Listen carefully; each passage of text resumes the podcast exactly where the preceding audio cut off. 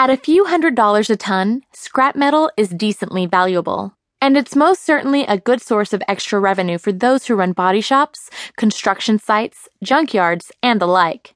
And if you're a thief, it's also a pretty good thing to steal. Not only is the demand for scrap metal rather robust, therefore making it pretty easy to find a willing buyer, but scrap metal also looks like any other metal, making tracing it back to its true owner very difficult. So if you can steal some scrap, you can probably offload it for a profit. That's a big if, though. Outside of junkyards, there aren't a lot of places that just have metal lying around for the taking. It's not like a thief can steal the steel beams from an office building, at least not in a cost effective way. After all, the most difficult part about being a scrap metal thief is stealing the scrap metal in the first place. But thieves will always find a way.